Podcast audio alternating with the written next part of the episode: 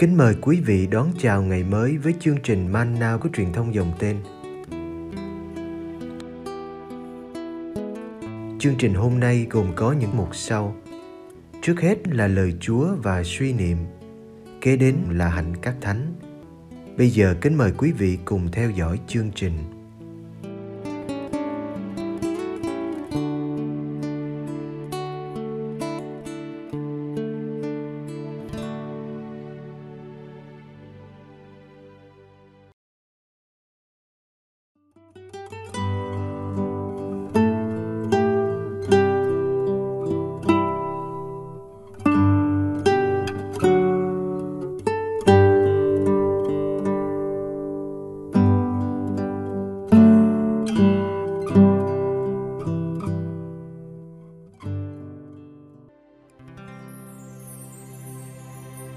Cây nào trái ấy phải thực hành lời Đức Giêsu dạy.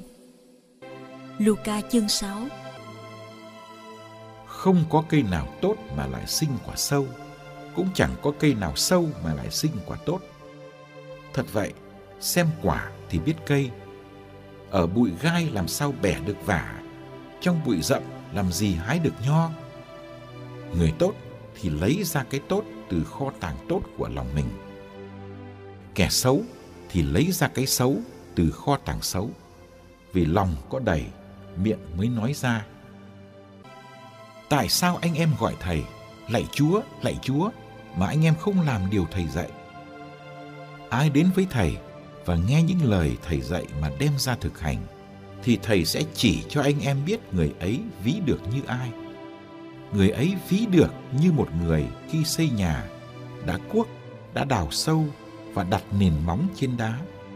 Nước lụt dâng lên, dòng sông có ùa vào nhà, thì cũng không lay chuyển nổi vì nhà đã xây vững chắc.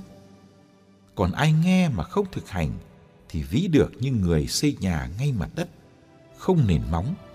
Nước sông ùa vào, nhà sụp đổ ngay và bị phá hủy tan tành.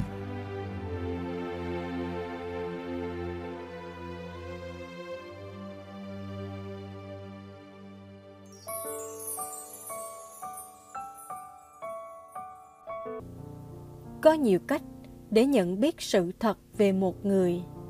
Chúng ta có thể bị hấp dẫn bởi những lời giảng hùng hồn. Chúng ta cũng có thể bị đánh lừa bởi thái độ khôn khéo giả tạo. Đức giêsu cho chúng ta một tiêu chuẩn để nhận ra con người thật. Xem quả thì biết cây. Quả ở đây là đời sống thực sự của người đó là những việc họ làm. Nếu nhìn kỹ công việc của một người, chúng ta có cơ may biết họ là ai. Đức giêsu nói lên một luật tự nhiên của cây cỏ. Cây tốt sẽ sinh trái tốt, cây bị sâu sẽ sinh ra trái không ngon. Người công chính được nhận biết qua đời sống tốt lành của họ, qua những thử thách họ đã vượt qua qua những hy sinh họ dâng hiến. Người bất chính sẽ lộ ra qua đời sống xấu xa. Đời sống và hành động của một người phản ánh con người thật của họ. Bụi gai không sinh được trái vả, bụi rậm không cho được trái nho. Bụi gai và bụi rậm chẳng thể nào sinh hoa trái tốt đẹp.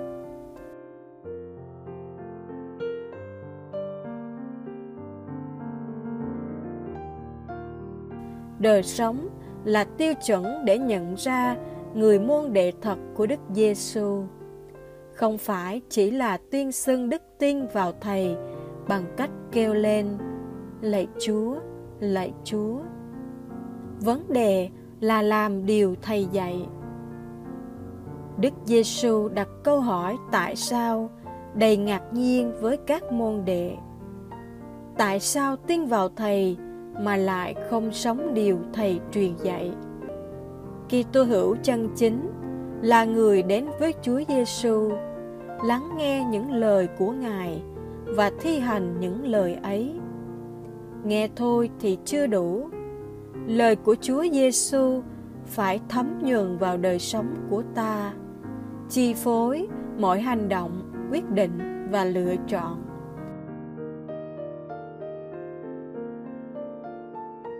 Đức Giêsu kết thúc bài giảng của mình bằng dụ ngôn về hai người xây nhà.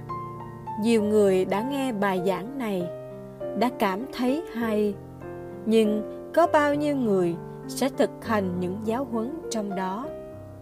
Người thực hành lời Chúa được ví như người xây nhà có nền vững chắc. Còn người không thực hành thì giống như người làm nhà không nền. Bề ngoài có vẻ hai căn nhà không khác nhau. Chỉ khi nước lụt dâng lên và dòng nước ùa vào nhà mới thấy sự khác biệt.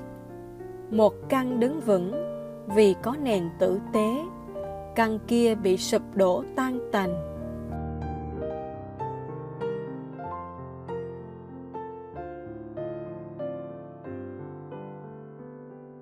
Chúng ta thích xây nhà cao nhưng lại ít để ý tới nền móng. Chúng ta đã được nghe quá nhiều đoạn lời Chúa, nhưng vẫn chỉ dừng lại ở việc suy niệm cầu nguyện. Lời Chúa chưa thực sự bám rễ trong hành động và cuộc sống. Vì điều đó đòi một sự trả giá mà chúng ta muốn quay lưng.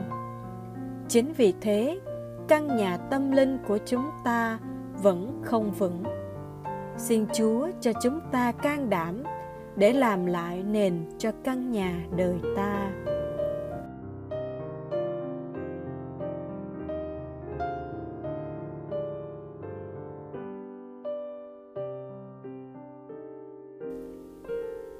Lạy chúa giêsu con đường dài nhất là con đường từ tai đến tay. Chúng con thường xây nhà trên cát vì chỉ biết thích thú nghe lời Chúa dạy, nhưng lại không dám đem ra thực hành. Chính vì thế, lời Chúa chẳng kết trái nơi chúng con. Xin cho chúng con đừng hời hợt khi nghe lời Chúa. Đừng để nỗi đam mê làm lời Chúa trở nên xa lạ. Xin giúp chúng con dọn dẹp mảnh đất đời mình để hạt giống lời Chúa được tự do tăng trưởng.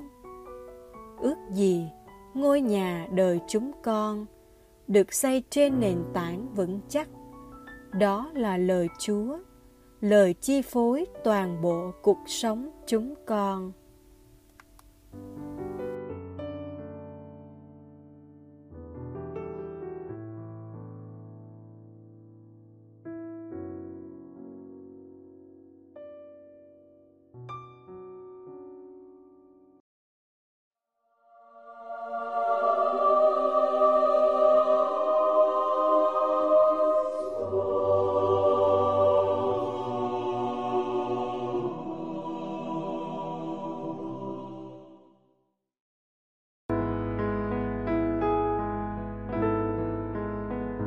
Ngày 16 tháng 9, Thánh Đức Giáo Hoàng Cornelio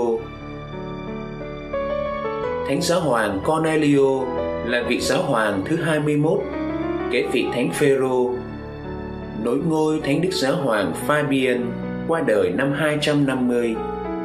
Sau khi Thánh Fabian tự vì đạo, thì giáo hội thời ấy không có Đức Giáo Hoàng trong vòng 14 tháng vì sự bách hại quá mãnh liệt trong thời gian ấy, giáo hội được điều hành bởi một tập thể linh mục, Thánh Cyprian, một người bạn của Cornelio, viết lại rằng Cornelio được chọn làm giáo hoàng bởi quyết định của Thiên Chúa và của Đức Kitô, bởi sự chứng thực của hầu hết mọi giáo sĩ, bởi lá phiếu của người dân và sự đồng ý của các linh mục lớn tuổi và những người thiện trí. Vấn đề lớn nhất trong thời gian 2 năm làm giáo hoàng của Thánh Cornelio có liên quan đến bí tích hòa giải và nhất là việc tái gia nhập của các Kitô hữu đã chối đạo trong thời kỳ bách hại. Cả hai thái cực của vấn đề đều bị lên án. Cyprian, giám mục của châu Phi, yêu cầu Đức Giáo Hoàng xác nhận lập trường của Ngài là người bội giáo chỉ có thể hòa giải bởi quyết định của vị giám mục. Tuy nhiên, ở Roma, Cornelio lại gặp một quan điểm đối nghịch khác. Sau khi bầu giáo hoàng, một linh mục tên Novatian, một trong những người điều hành giáo hội, tự tấn phong cho mình là giám mục Roma, giáo hoàng đối lập đầu tiên. Vị này cho rằng giáo hội không có quyền hòa giải chẳng những người bộ giáo mà cả những người phạm tội sát nhân tội ngoại tình tội gian dâm hay ngay cả tái hôn.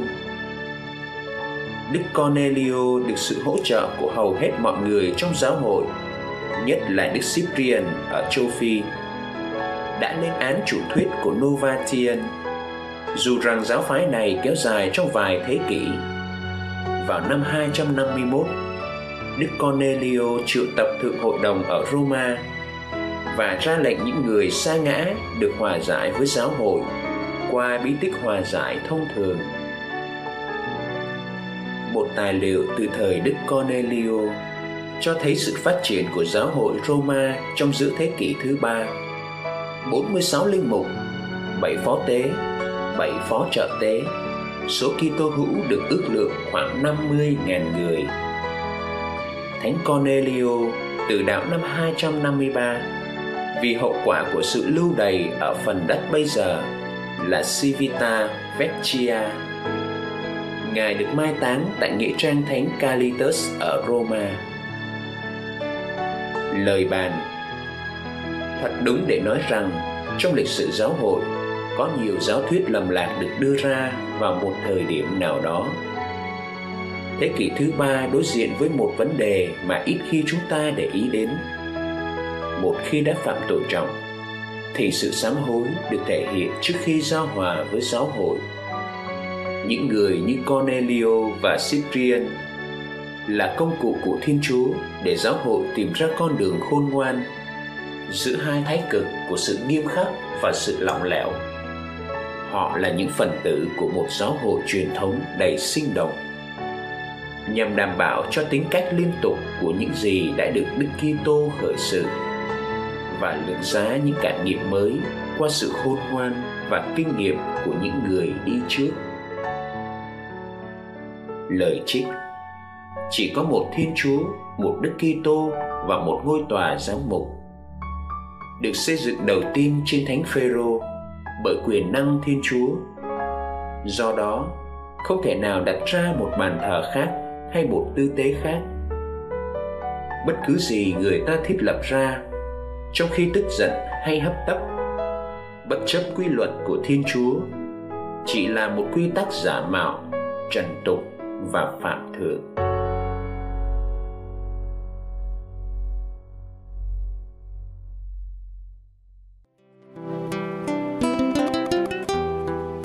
Cảm ơn quý vị đã theo dõi chương trình. Kính chúc quý vị một ngày mới tràn đầy niềm vui và ân sủng của Chúa và mẹ Maria.